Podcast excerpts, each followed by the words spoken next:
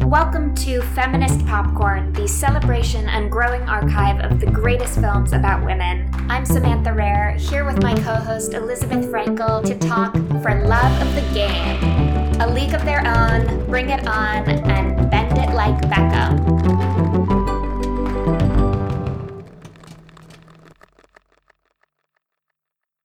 So, this episode is for love of the game. Sports. We're talking about sports. Sports. Quite ironically, because uh, neither of us have any interest in sports or any history in sports or any athletic me, ability. I was a kinder kicker.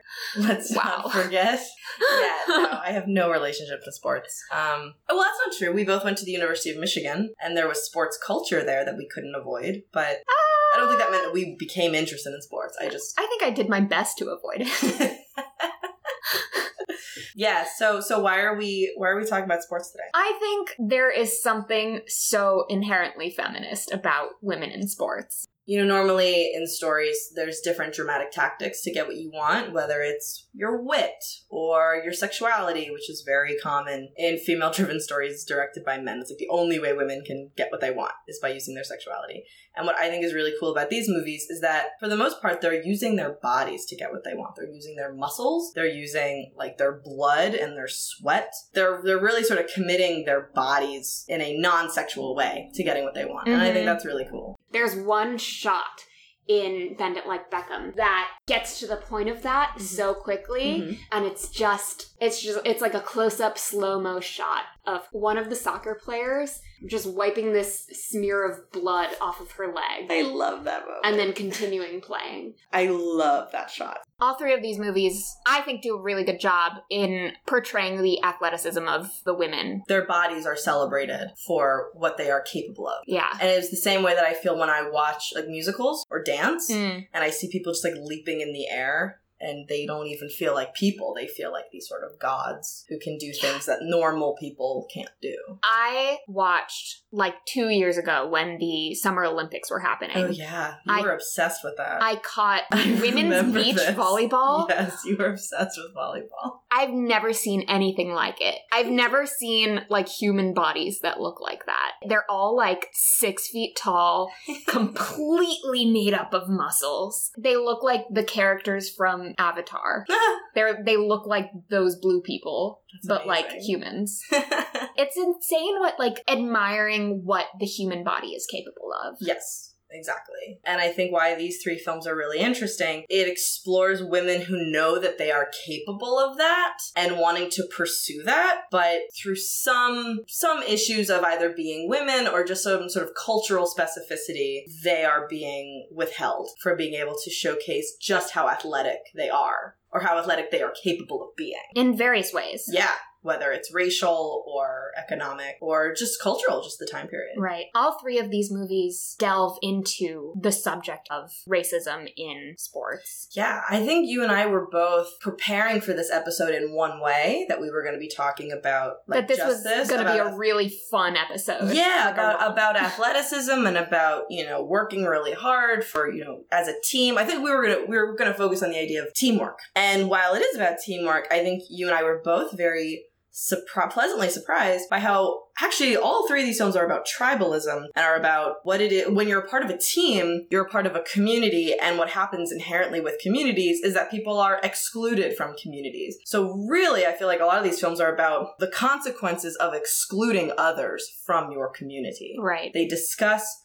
people wanting to be a part of a tribe that for one reason or another it is very very difficult for them to become a part of and that is so far beyond athleticism that's so far beyond cheerleading or whatever it is that's so universal and human and i was really like yeah i was really excited about the prospect of talking about that with you I agree. Let's start this conversation with A League of Their Own. fabulous It's a classic. yeah It is the oldest of the three movies. It came out in 1992, directed by Penny Marshall, screenplay by Lowell Ganz and Babaloo Mandel, Babaloo based on a story by two women, Kim Wilson and Kelly Candaele. And it stars Geena Davis and Lori Petty as the two sisters, Dottie and Kit, and Tom Hanks as Jimmy Dugan. Okay, so to give a quick summary, A League of Their Own takes place in the midst of World War II, and it follows two sisters who are recruited to play baseball for a new professional women's baseball league because all the men who have played baseball are off at war. And so these two sisters, at first they're on the same team, and the older sister, Dottie, who sort of can do no wrong, she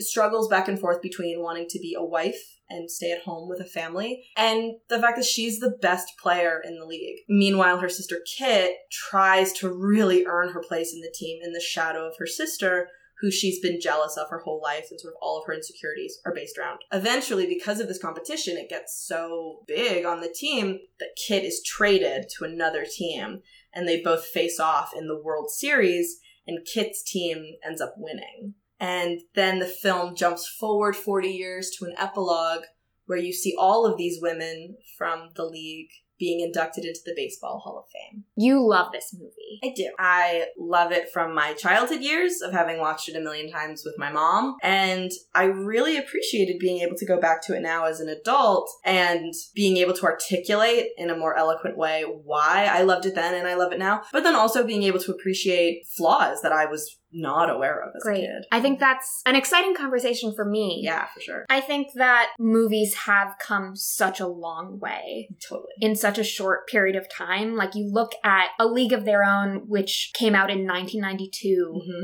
to Bend It Like Beckham, that came out in 2002, 10 years later. Yeah. And the transformation of movie making just in those in that 10 year period Yeah. is amazing. I think the main difference, though, or one of the one of the biggest things to acknowledge the distinction between those two movies, A League of Their Own is was made in the '90s, which was you know obviously three decades less progressive than we are now. It was a film made in the '90s about the '40s, Mm-hmm. so there's already two components of.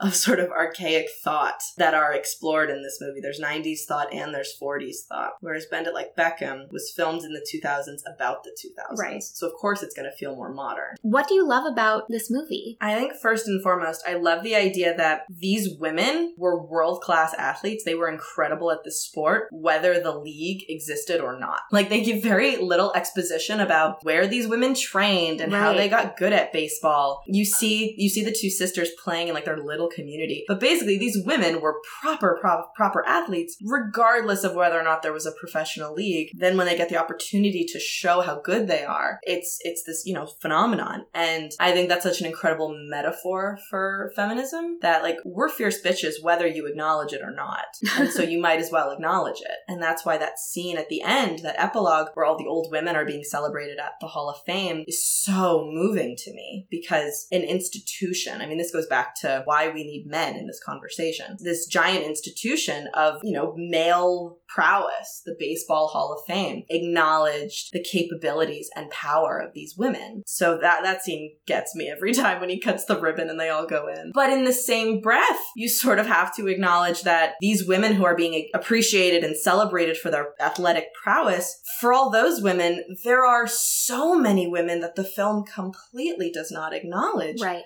There are so many women of color at that time that the film gives absolutely no acknowledgement of. There's that one like 20 second shot of a black woman throwing the ball, and that's it. Mm-hmm. And uh, watching it this time around, I was so aware of that. I was so aware of the lack of women of color who were brilliant at baseball in this movie. Well, interestingly enough, I did some research on this. That 20 second or 10 second scene, really, Yeah. it was supposedly meant to represent a real woman Oh. named Mamie Johnson, who was one of three women who ended up joining what was then called the Negro League. Mm. Well, in interviews with her, she has said that like that she went to try out for the AG The Girls? Baseball League. The the girls, yeah. But for instance, that could have been a scene. That could have been a scene in a league of Right, exactly. You could have seen that woman, Mamie Johnson, That she Trying went, out. She went to tryouts and she was turned away. She wasn't able to try out for the team. That would have been such an incredible scene in the middle of this already amazing movie. Right. I think the lack of of acknowledging this exclusion is very ironic considering the whole film fundamentally at its core is about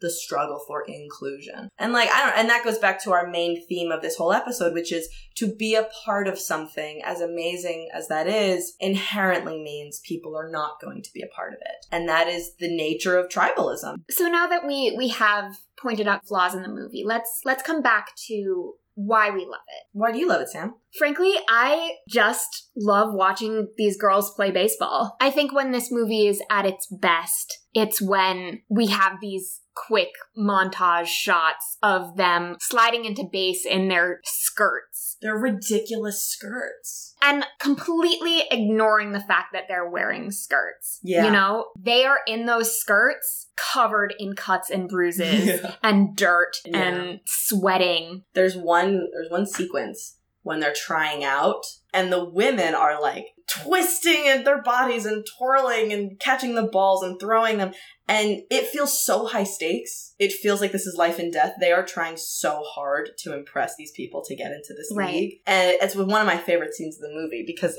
again, I think this movie does a really great job at turning a construct in, in women's lives into something visual that we can Mhm. point at and say this is an example of what it's like to be a woman that whole sequence of them fighting really hard to show how good they are at baseball. I feel like that sort of sums up the female experience Sure. in this really great visual way. And um I yeah, I just want to acknowledge that like all of these women are so they're so beautiful and they have they're demanded to take these ridiculous posh classes and they do that sort of PSA about pouring coffee and knitting you know, like while they're playing baseball, they have to maintain this illusion of femininity when at the core, none of them really care about that. They just want to play baseball. Right. And I think that's also a really great example of, of what it is to be a woman. You have to maintain this this effort to be to be a woman, to look like a woman and to be digni you know, like beautiful like a woman, when really all you want to do is get in the dirt and play. Yeah, that's really interesting. I gotta say, I gotta give a specific shout out to Rosie O'Donnell in this movie because I related to her so much as a child. Like, I feel like your and my relationship is you are Madonna and I am Rosie O'Donnell. I love that you said that because I was to say and I'm so into that. Rosie is so loud in this movie. She is so obnoxious. She's so unapologetic and fierce. And then she has that one scene of vulnerability on the bus where she's talking about boys and how it's so hard for her to get boys to like her because she's so unavoidably herself. I was also like in a in such a phase as a child of Rosie O'Donnell because of Harriet the Spy and because of this. Like I just think Rosie is the queen. I was gonna say Rosie and Madonna are honestly the saving grace for me in this movie. Really? Yeah. I think without them, I would be bored by this movie. Oh. And as soon as they appear on screen, I'm in. I am team Doris and May. I love them so much. They are the sassy New Yorkers. They have their thick accents. yeah. May is super sexual and Doris is very protective of her. Yeah. There's one scene when they explain how they met Yeah. that Doris was about was a bouncer at her dad's club and May was a dancer She was there. like, yeah. And I just love that they're like they're just best friends. I think what's so effective about period pieces, and you and I obviously are, we love period pieces. We love working on them and we love absorbing them. What's so great about those two characters in a period piece is that if they were around today, they would be Broad City. Like they would be Yeah. super proud of who they are. They'd be really loud and they would live exactly the lifestyle they want.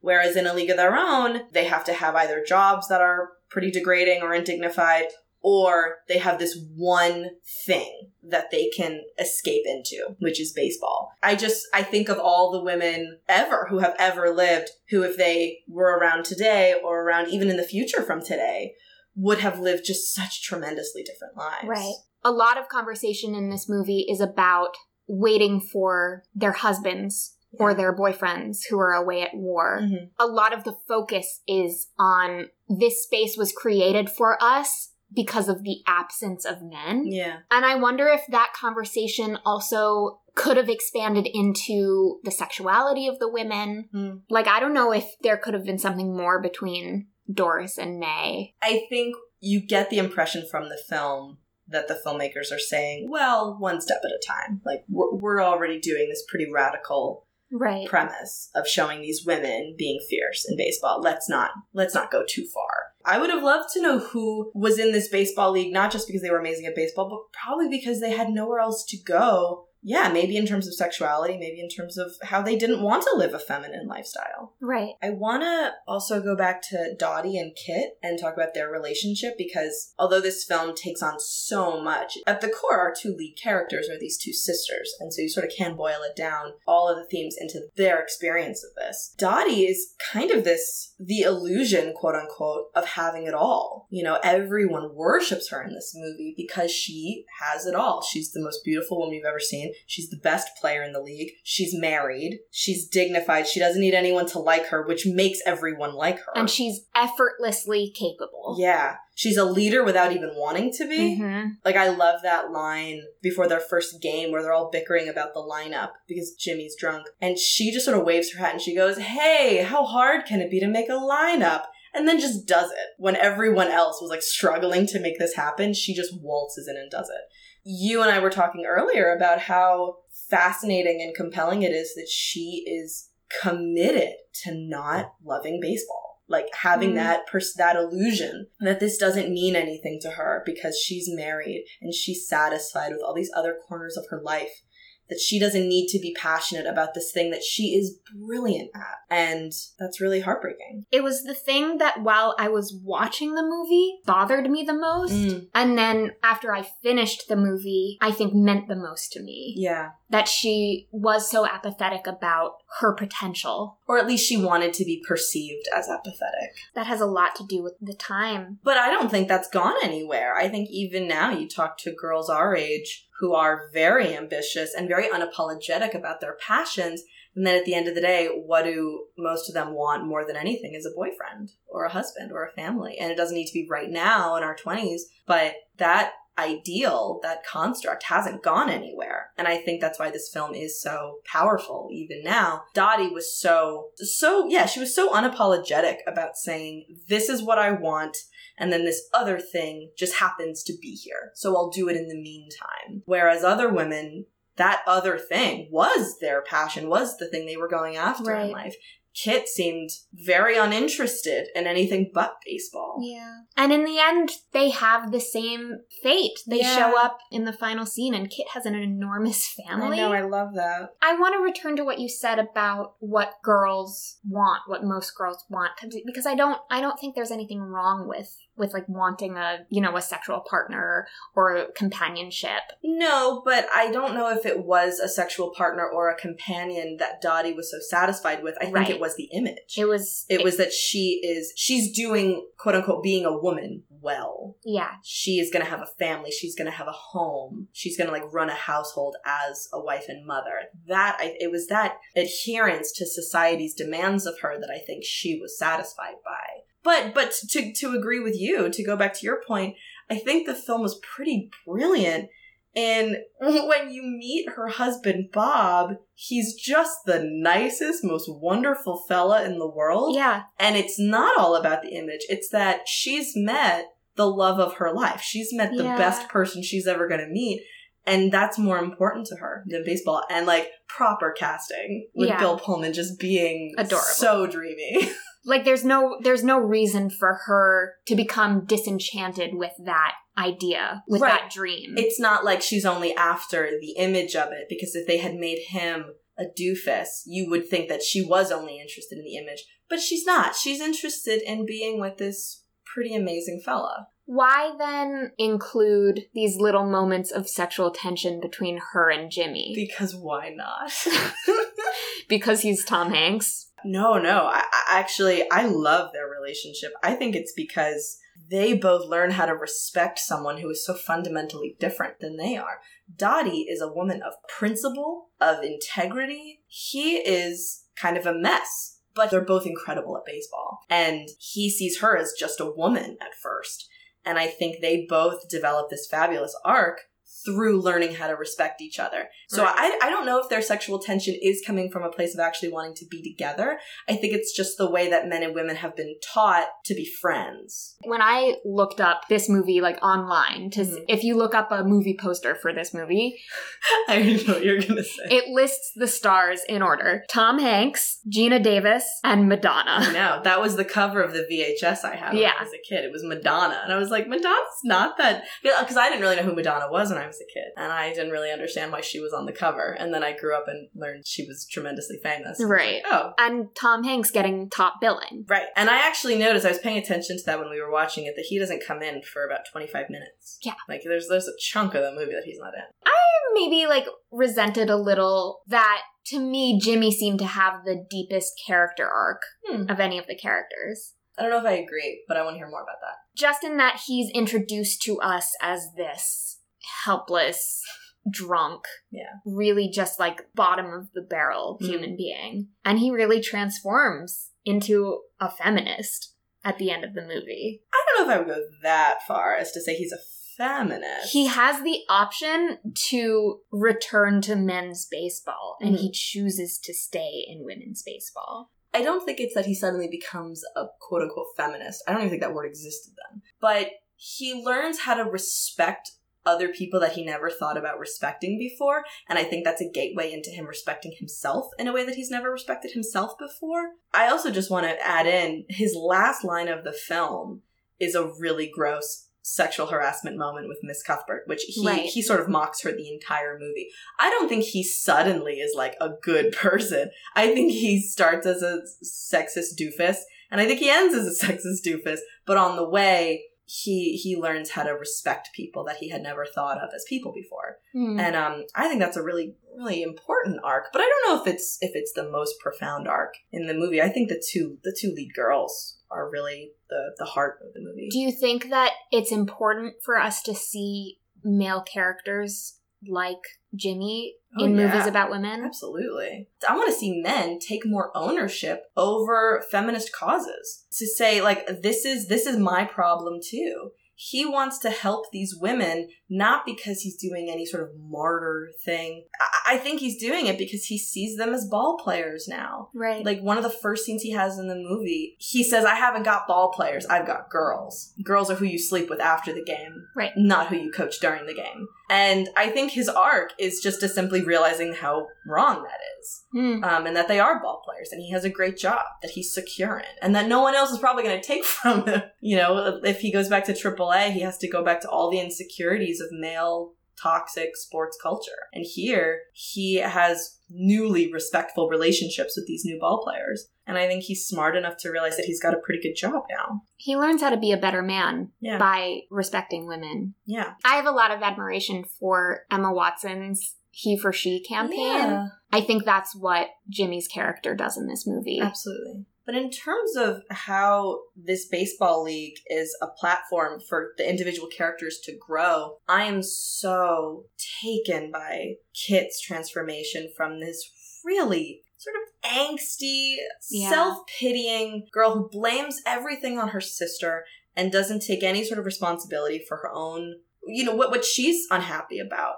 And by the end of the film, she's waving at the crowd, and it's not because she beat her sister, but it's because she comes to own how good she is at what she does. She was always a good baseball player. She was a good Right. baseball player from from the first scene, even though you see her fail. Like the point is, she was a pitcher, and she had this strength that she allowed herself not to be proud of because she was so insecure with her sister. yeah And by the end of it, she says, fuck it. I'm me, and I, I can't spend the rest of my life afraid of my sister.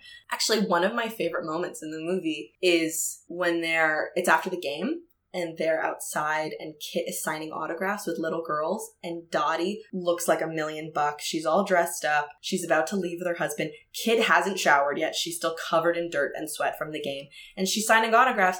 And she's being so nice to the little girls. She's saying, like, you want to be a baseball player too, right? When you get big. yeah And I had this moment that I never had when I was a kid that Kit is actually a better role model for those girls than Dottie is because she represents 100% passion and conviction and determination. And Dottie was more ambivalent about how she felt about this passion. I was just so proud for those girls to be talking to Kit in that moment instead of Dottie. And I don't think I would have had that feeling about those two characters at the beginning of the film. Hmm. I think Dottie would have been the one that I would have told young girls to go look at. I love that. I mean, we talk about flawed characters all the time. I think Kit is such a good example of a character that is written with respect for both her dreams and her insecurities. And I think she's played beautifully by Lori Petty. Yeah. What do you think is Dottie's arc? I don't think it ends in the 1940s plotline. I think her arc extends all the way into the epilogue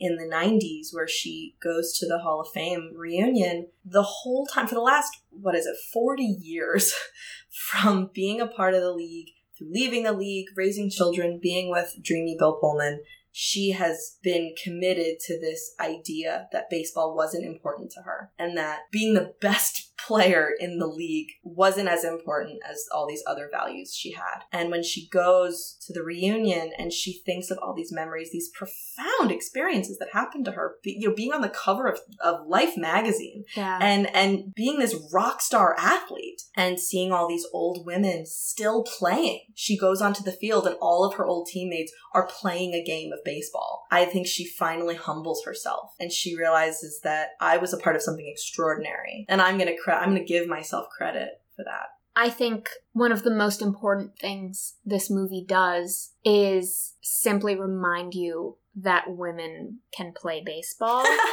because I immediately went to Google after finishing the movie and I typed in women's pro baseball league Mm, and it does not exist. it ain't there i think it died in 1952 Yeah, or I think 54. Yeah. I I will say though, I think this film just has a lot of celebration in it and I think that goes back to our theme in this podcast that we just want to celebrate women and they're not celebrating enough women. They're not celebrating enough kinds of women, but you know, going back to what we had said earlier about 90s white feminism, it's a step. It's not enough of a step, but it's a step. Great. I think that's a perfect entree into our next conversation, which is on a movie that I really think is wonderful. Great. Bring it on. Bring it on. I think there's so much in this movie. Amazing. It is a rich movie. So Bring It On explores the world of competitive high school cheerleading. We start with the Rancho Carne Toros, led by new captain Torrance Shipman, and she wants to lead her team to victory, as they've always done. And she quickly realizes that all of the cheerleading routines that her affluent white high school cheerleading team have, have always used have been stolen and appropriated from a black cheerleading team from East Compton, California. So now we're following two teams. We're following the Toros and we're following the Clovers. And the Clovers, led by their captain Isis, they are eager to win at Nationals this year and finally get the title that they have always deserved. Meanwhile, the Toros are sort of scrambling to figure out how to maintain the reigning championship that they have always had with the fact that they have never actually had original material before.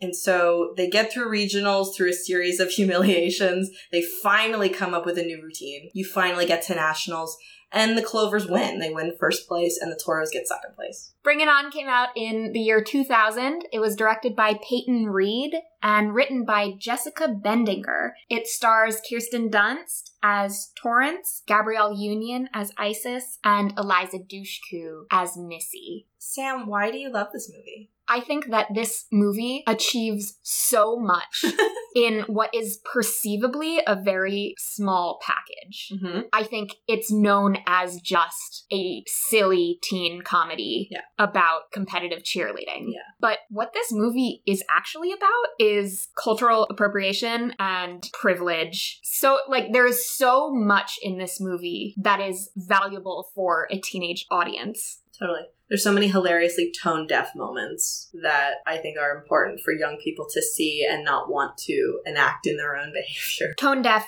from the characters. From the Toros, yeah. Yeah. From Kirsten Dunst and her team. I think it's brilliant. I think it's brilliantly written. I think the dialogue is super clever. it's funny. It's entertaining. I think the performances are amazing. I'm just, I am all in on this movie. I think because I have always had this image of it being this very frivolous teen comedy, I think the content is so interesting that it sort of passes over, that sort of usurps that. Mhm. I think it's also a reflection of cheerleading itself. The idea of a team of young women who dance and cheer for a male sports team is inherently unfeminist. However, one of the clever things that the movie does is sort of make fun of the football aspect of it. That, like, Yeah. Games are practices for us. The real competition is the athletic competition against other cheerleading teams. I don't think I had thought about before that League of Their Own and Bend It Like Beckham are about how women exist in men's spaces and Mhm. men's sports, but Bring It On is about a woman's sport. Yeah. And I find that really interesting. I'd never thought of that before, that it is women rocking it. That's who defines and determines cheerleading. Do you know what else I heard recently? This is completely off topic, but that competitive cheerleading is technically the most dangerous sport. like where you are at most risk of critical injury. I thought that was fascinating. Anyway, another thing this movie does so brilliantly is it shows two young women, Torrance and Isis, Mhm. growing into their leadership roles, Yeah. learning how to be leaders as women. Absolutely. And I like I have chills talking about it because there are so few movies that do that. Yeah, I completely agree. I think you've curated the order of watching these movies in an interesting way. That we started with A League of Their Own, which is sort of oblivious to its exclusion of women of color. This film is is conscious of it, but still does it. Like you know, the, Right. the Clovers, except for one scene that involves the talk show host who who helps them get to nationals. Besides that one scene, there's no scene in the film that the Clovers are featured that doesn't ultimately progress the plot line of the Toros. They have no scenes unto their own arc that doesn't in some way have something to do in dialogue with Kirsten Dunst and her team. I just wanted more from Isis. I wanted more from the Clovers. I wanted to know about their late night practices or about how they were working so hard to fight against the disadvantages that the Toros had put them in. I sort of just wanted more from them because it still very much feels like a movie about the Toros that the Clovers sort of contribute to. Something that I think this movie does interestingly, and I think this was intentional, that it is a movie whose narrative follows the villain.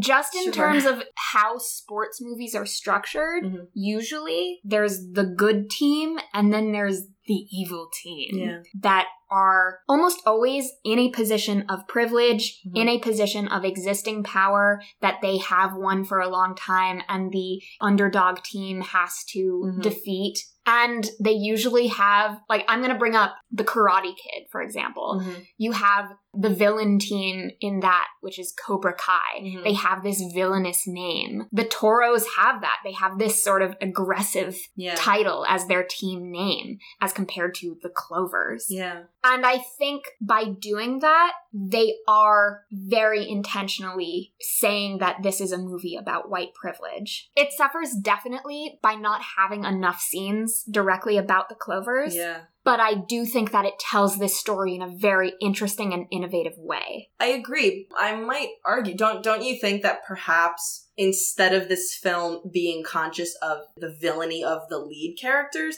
it's actually kind of just empathizing with the obliviousness of white privilege and the obliviousness of people appropriating and sort of Mhm. giving them a humanity that maybe they don't deserve. But maybe it's important for young white women Yeah. who watch a movie like this to see characters that they empathize with who are also engaging in destructive behavior Yeah, I totally agree with that. Mm. to learn from. I'd never looked at it that way before. Now, I mean, now I think I like Bring It On a hell of a lot more than I did before this conversation.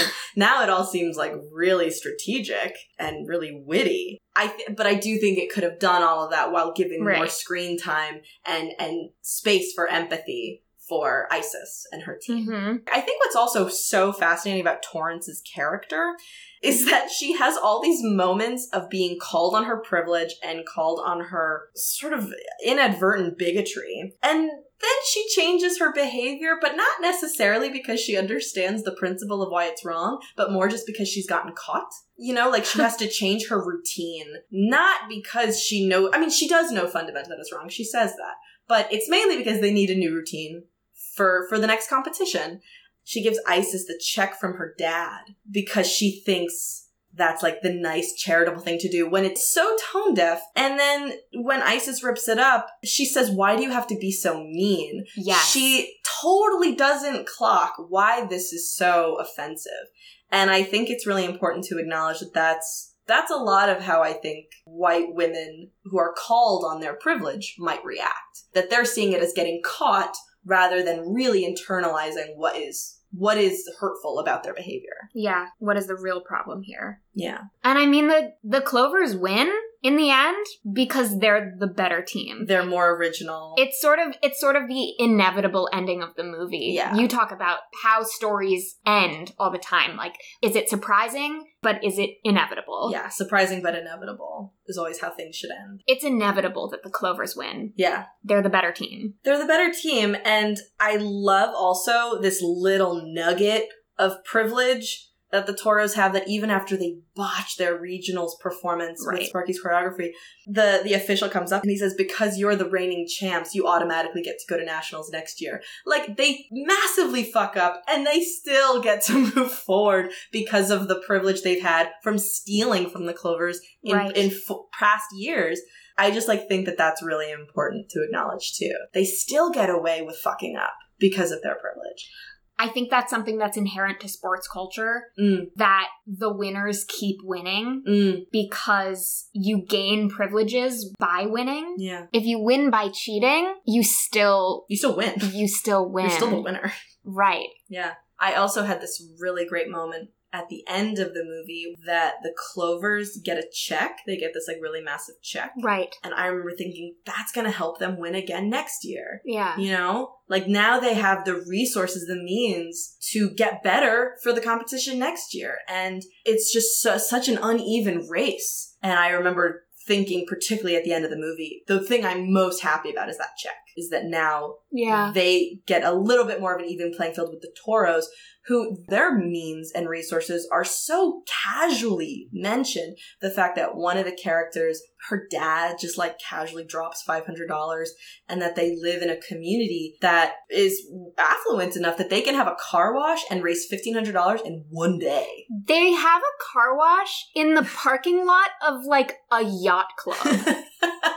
I think I missed that. That's funny. there are sailboats in the background. Yeah, that's really funny. Uh, But I just want to ask you because you because you love this movie so much. Do you think that all of that is intentional, or do you think that we are now pointing out the like hypocritical flaws of this movie, or do you think this film is aware of its hypocrisy or the hypocrisy that it's exploring? I think it's so intentional. Great. It's almost on the nose at times. I think that Torrance is inherently a good person Mhm. and sort of redeems the Toros, but most of the Toros we meet They're are fools. reprehensible. Yeah. Courtney and Whitney are my worst nightmare. Big Red is horrible. Yeah. Aaron is horrible. The movie opens with a nightmare. and they're they're all in red and big red walking through the crowd and like Yeah. pushing people and i'm still big red it's sort of a terrifying scene yeah. i think we are set up from the beginning to be at least a little suspicious of this team Yeah. And that they are the clowns. That we're sort of we're sort of mocking not mocking, but we are we are given permission to laugh at these clowns, you think. yeah I recently saw Mean Girls on Broadway. And I thought it was great. I just had a fabulous time. And I was eating it up. I was loving how mean they were. And I was thinking about why, because I don't like mean people in real life. And Right. I, I hope to think I'm not mean. And I realized it's because we deserve as ridiculous and even possibly lowbrow comedy as male culture. We deserve girls being that mean because it's funny and it's ridiculous. Like we deserve all kinds of comedy. And I think I was really getting off on the Mean Girls musical in the same way way I was getting off on Bring It On in that the mean characters are just so ridiculous, and I enjoy seeing women being ridiculous. They they have the funniest line. They have the cleverest lines. Let's not put the duh in dumb. Like that's a ridiculous line, no It's matter so whose mouth it comes out of. And this movie, when this movie was popular in the in the 2000s, when I was watching it in middle school, Mhm. it was so quotable. Like you're being a cheer tater, Torrance, is so brilliant and funny. And there is a kind of allowing the meanest girls to also be the cleverest. Yeah, sure. is Totally. I, I think there's something interesting in there. And there was definitely a trend in movies that I think started with Clueless Mhm. in the 90s and maybe maybe started with Heathers in the 80s Mhm. of really sharply written dialogue in movies about teenagers Mm, that teenagers have their own language totally. that you know it was taken up by Buffy the Vampire Slayer Mm. after Clueless and then made its way into this movie and then also to Mean Girls later Sure. that there is a way that teenagers talk that it only lasts a few years Yeah. but it's it's when you've discovered the power of language Yeah. but you haven't developed the filter yet to Absolutely. to like garden that language Yeah, you're so right. That's exactly what it is. there's something about teen comedies in particular that Mhm. captures that so well That like boys will beat each other up, but girls get the interesting dialogue that you're describing. Like in Mean Girls and Clueless and Bring It On, they get really clever, witty dialogue. And I, as an audience member, would just prefer to see that than to see boys breaking shit or beating each other up. Mm. I think that's such a reflection of the way that teenagers access their power Mm-hmm. at that age Mhm. because there is an inherent patriarchy Mhm. that boys and girls sort of grow into that boys explore power in a physical way Mm-hmm. that girls aren't trained to access to have Sure. access to Or just maybe naturally don't. Who's to say? these three movies would say that girls do have the ability to be physically empowered and physically aggressive Sure, in League of Their Own and in Bring It On, there are physical altercations between girls. Girls actually fight physically. Yeah. Oh, and like Beckham, they do too. they do too There's a physical fight scene absolutely between women in on the soccer each of these movies. Mhm. That's cool. I've never been in a physical fight with a girl in my life. me neither I think that'd be awesome if it ever happened, but I don't think it. okay I don't think it will. I can't finish this conversation without just discussing how much I love Eliza Dushku, Oh yes. how much I love Clare Kramer as Courtney. Both of those two women were in Buffy the Vampire Slayer, which is my favorite show ever. I also want to throw in Eliza Dushku is the lead in my favorite Joss Whedon show, which is Dollhouse, which is so underrated and everyone should go watch. Great. That's all. And Gabrielle Union, who is A vampire.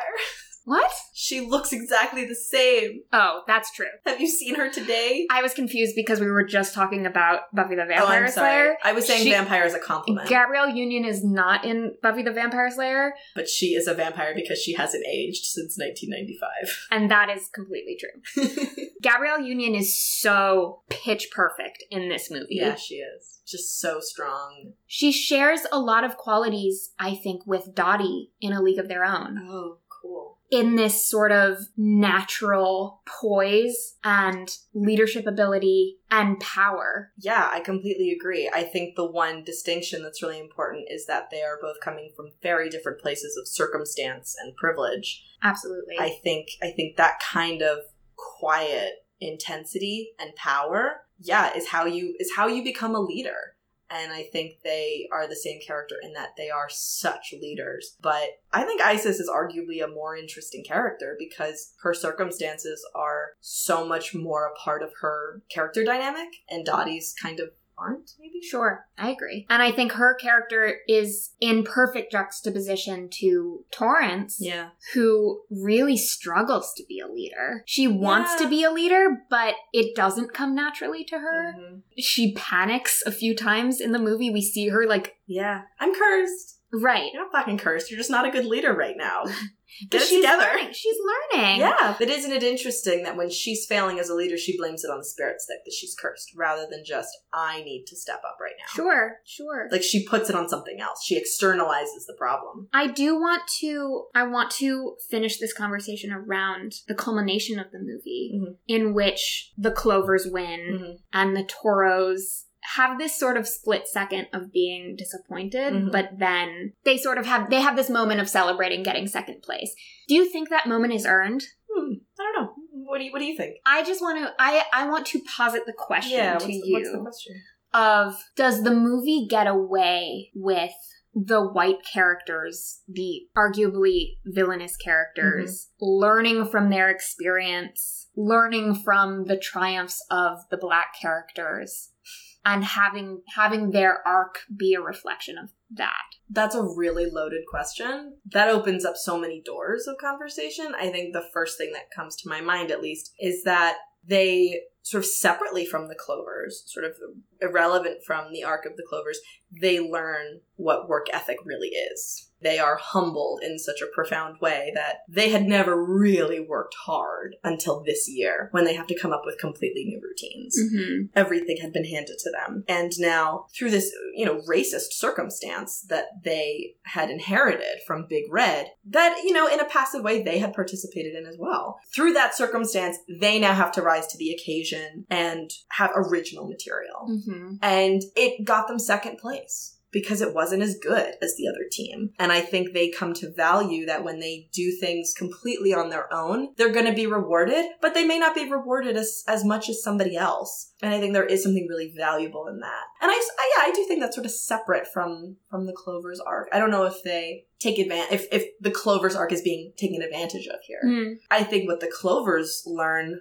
unfortunately, is what they knew all along, which is that they're the best you know, and they get validated in this really amazing way. And that's really satisfying to watch. Yeah. And what really ends up being at the core, the understanding between these two women when Torrance and Isis have come together and Mhm. they've they have this sort of banter back and forth, like giving each other tips Yeah. so that they can each bring their best to the table. It's really about a love of what they do Yeah. And a love of being leaders. and a love of competing. Yeah. Because what's the fun of competing if there's no challenge? Yeah. I maybe that's why I do think it's earned when they're excited about being in second place because they know that they earned it. Yeah. And there is something so satisfying and empowering about getting exactly what you earn, whether it's second place, first place, 10th place, knowing that that was on your terms. You got what you worked for. That's that's really empowering. I love that.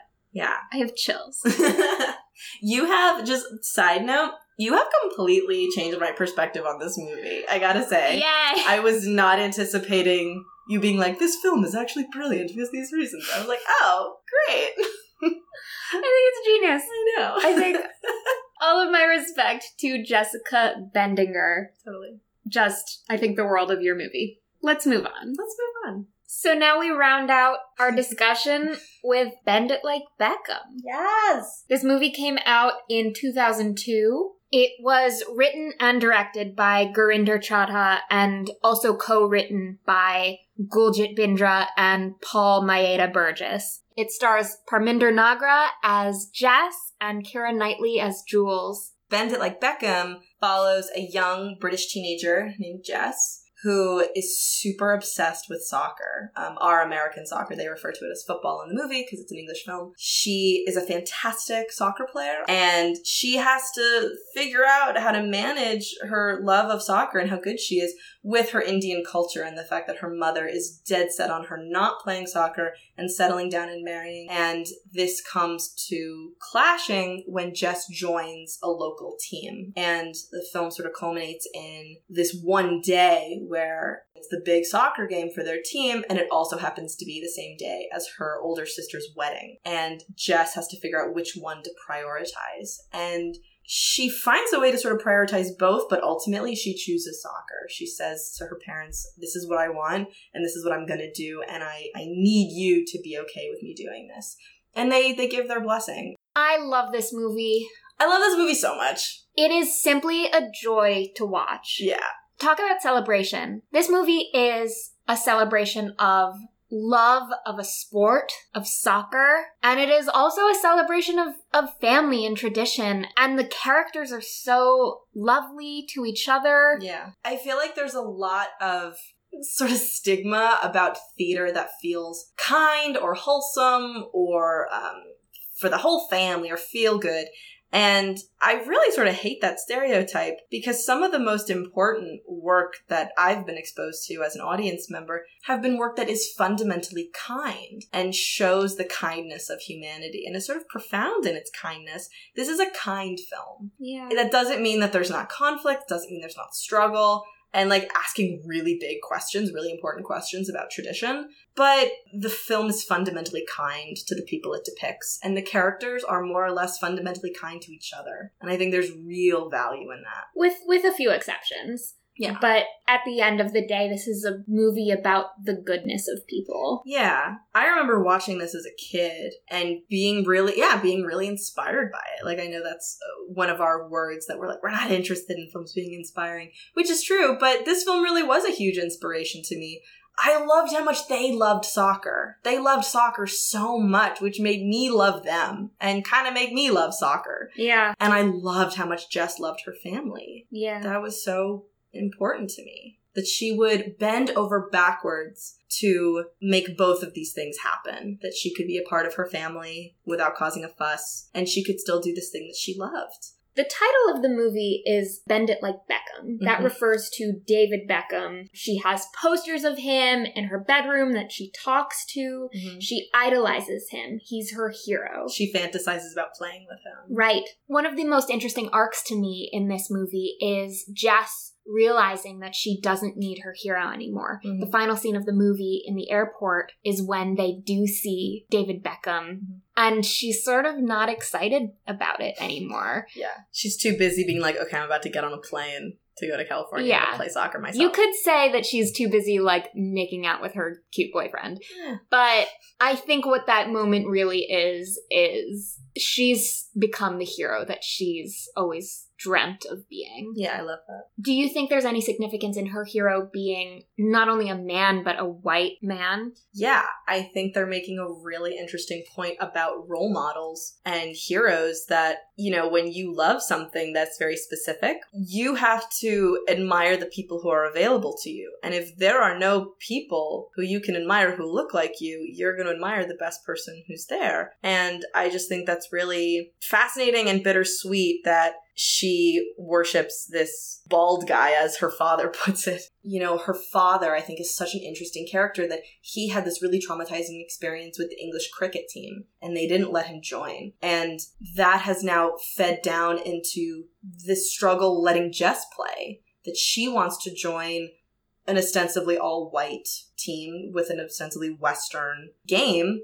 And he's uncomfortable by it because he has been trained from his own experiences that this is not going to go well for her and she's not going to be accepted. Mm-hmm. And I think that's a really interesting dynamic that it's not even the team itself not accepting Jess, it's years and years of inherited trauma of Of her- experiencing racism. of ex- yeah of, of, of whiteness being responsible for hurting other people that has led to Jess being held back from playing the game by her Right. parents. I think that's really important that we're acknowledging that it is still whiteness at the core that's the problem, but it isn't actually the white characters in the movie. Interesting. They're pretty accepting of Jess.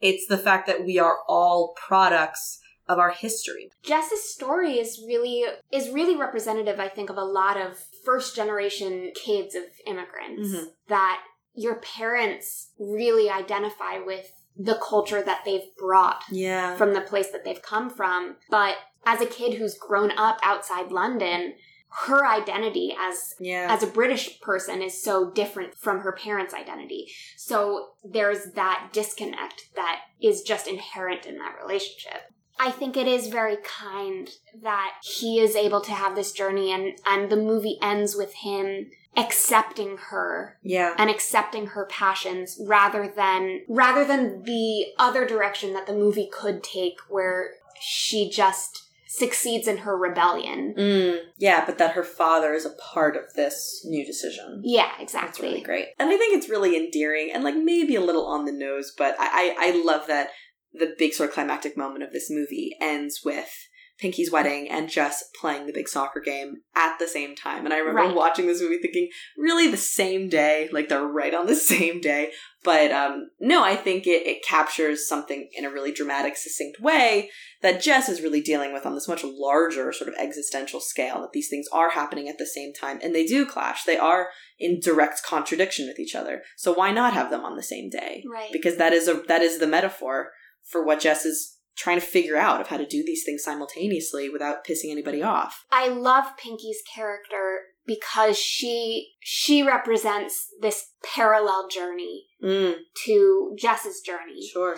in that she is fulfilling this role that is that has been assigned to her by her family. Mm-hmm. And yet, Gurinder includes these scenes of her Yeah. meeting up with her fiance in secret Yeah. to show that, like, this is actually really what she wants. Yeah. And that she is fighting for what she wants, which is a marriage to this person that she loves Yeah. and that that is not a lesser journey than Jess's. And so these parallel shots in the final scenes of Jess celebrating her soccer victory and Pinky celebrating her wedding Yeah. Are so important because they are in dialogue with each other because both of these women have achieved their objective Yeah. and are proud of themselves. Yeah. And I think that's so special. I think that's really well written. I do too, and I think it does a great job at not making any judgments either for or against the way that you respond to your family's culture. Right. Jess has her journey and Pinky has hers, and neither of them is ultimately more correct than the other. You know, the film doesn't make any didactic statements about Mhm. how you should relate or reject your family. And I really love that the film doesn't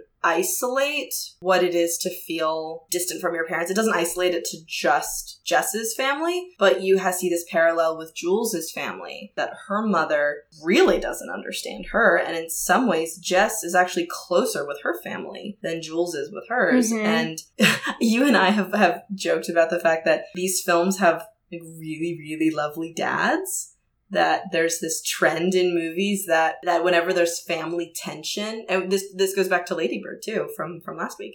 Whenever there's tension being examined in like a nuclear american family not always but a lot of the times with daughters they're all daddy's girls and they all have really great gentle relationships with their fathers and usually fathers have problems with their sons but not with their daughters Yeah. and daughters usually have problems with their mothers.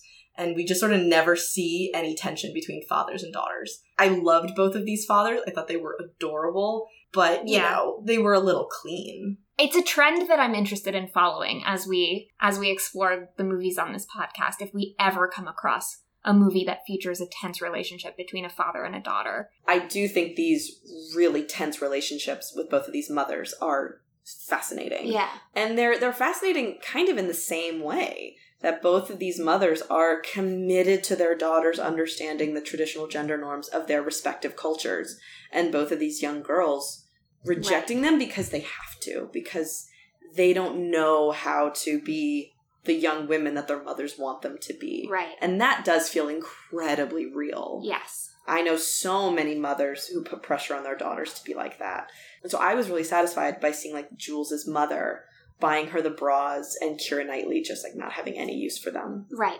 can we talk about Jules' mom for a second? Yes. She's played by Juliet Stevenson, and I think Who's amazing. she has sort of the thankless job in this movie of playing really this horrible character Mm. that I think is important to see in movies about women. To see women who perpetuate the patriarchy. Mhm. She's sort of the Aunt Lydia of this movie. Oh my god. That's right? just a really severe analogy, but yes, you are correct. Aunt Lydia is such an important character and takes such courage for an actor to play Yeah. True. Because she represents like the worst of us. For those who who don't get the reference, Aunt Lydia is one of the villains in The Handmaid's Tale, and she is sort of the guardian of the handmaids, and she's the one who keeps them in line. She's like the custodian to sex slavery. Mm-hmm. but she does it with a huge amount of self respect. And obviously, Jules' mom does not exemplify. no, but it's a really traits. funny comparison. there. There is something in in the way that she talks to her daughter and in what she cares about. She's simply stuck in a different mindset Mhm. of the way women used to be trained to prioritize their lives. Yeah, and then you get this nutball daughter who is wearing sports bras and wants to play soccer, and she's left completely clueless and helpless Mm-hmm. about how to relate to her daughter. And I think that's really quite sad. Yeah. She misses out on really great moments that she could have had with her daughter, that the dad has. The dad has a really great bond with the daughter because they play soccer together. dad. Yeah. Because he accepts Jules exactly as she is. And yeah, he's probably a little biased. He loves that she participates in maybe more masculine activities that he can relate to. But I think it's a shame when moms want their daughters to be something specific so badly that they lose sight of what's great about their daughters already. Beyond the major tension of the film, which is the push and pull between these two parts of Jess's life, Yeah. is her relationship with her friend Jules. Mm-hmm. And I think it's a huge part of the movie. And yet, it's complicated by having this weird love triangle. It never felt completely organic to me because the movie is set up that Jules is the entryway for Jess to really embrace this new part of her life. And then it very quickly diverts to Joe being that for Jess. Right. He's the one who goes to their house and pleads with her parents. He's the one who really pushes her to stay with the team. And all of the action that Jules had in the first few scenes gets steered away from her and moves on to Joe's character. And I just wonder what the movie would have been like if Joe was like a minor character and then the major tension of Jess wanting to play soccer was encouraged by Jules. I believe I read this somewhere, but it could be a complete like conspiracy fan theory. But I thought I heard at one point that an original draft of this script did involve an overt attraction between Jess and Jules. And that is what their relationship was about. That just got onto this team, was infatuated with soccer, and then once she was there, realized even more about her identity than she had sort of bargained for. And obviously, that's not what this film says. And I don't even know if that's true. But that sounds really interesting to me. Yeah, especially, I don't think it would be so much of an issue if not we had this gay panic from the parents. Which felt a little out of left field. Well, they sort of get away with it because the characters aren't gay in the end. Right. If they had been gay and the mother had that hysterical moment at Pinky's wedding, Right. what would the movie have been then? That's a very different That's movie. a very different movie. Right, they laugh it off even though I'm like uncomfortable while she's doing it. Yeah. to follow up on what I had said earlier about the movie being kind, I love how much cinematic detail they give to when the girls are playing soccer. Yeah. You had said this earlier that these films really showcase their bodies in a really powerful, athletic way. hmm I am intimidated by soccer watching this movie. I mean, I'm intimidated by soccer all the time. I think soccer is amazing. Yeah. But this movie really shows how difficult soccer is and how hard you have to work. At the end of the day, this movie is about love of a sport. Yeah. And that's what all three of the movies are. And it sort of goes without saying that that is the point of a sports movie about a man. Mm. But I sort of love that it's, there is so much more to these movies, but it's also enough to enjoy a movie about a woman who loves sports. I think what is arguably more interesting about these movies than movies featuring men who love sports is that not only are they dealing with the way that they love their game and they practice and they work hard for it, but they're also dealing with all of these other identity issues. Right. That's completely true. On a personal level, when I think of being in gym class in high school and being the kind of the kid who who crosses their arms in the middle of a soccer game and like doesn't want to participate and everyone has to sort of play around because because I'm just like taking up space. there were a number of things going on in my head. The first thing was that I was really secretly impressed and jealous of the athletic girls in the room who could really ho- hold their own against the boys and were able to express their feminism in an external way, that their Mm. body did all of the communication necessary, that they were just as good yes, amen. or better. Yes. And yeah, I was always sort of jealous of that. But then on the other side, I remember feeling like excluded by the boys. The boys would always, you know, like pass the ball to each other, mm-hmm. and it would usually get to a point where the teacher would say would say, "Okay, in this round, you have to pass to everyone on the team or your goal doesn't count." And so there would come a point in gym class where the ball would have to be passed to me, and then I would have to pass it to someone else, and eventually it would go into the goal, and our team would celebrate. And there was a moment, beside all of my rejection of sports and all of the athletic kids' rejection of me, there would always be a moment of thrill Yeah. that I participated in that ball going into the goal yeah.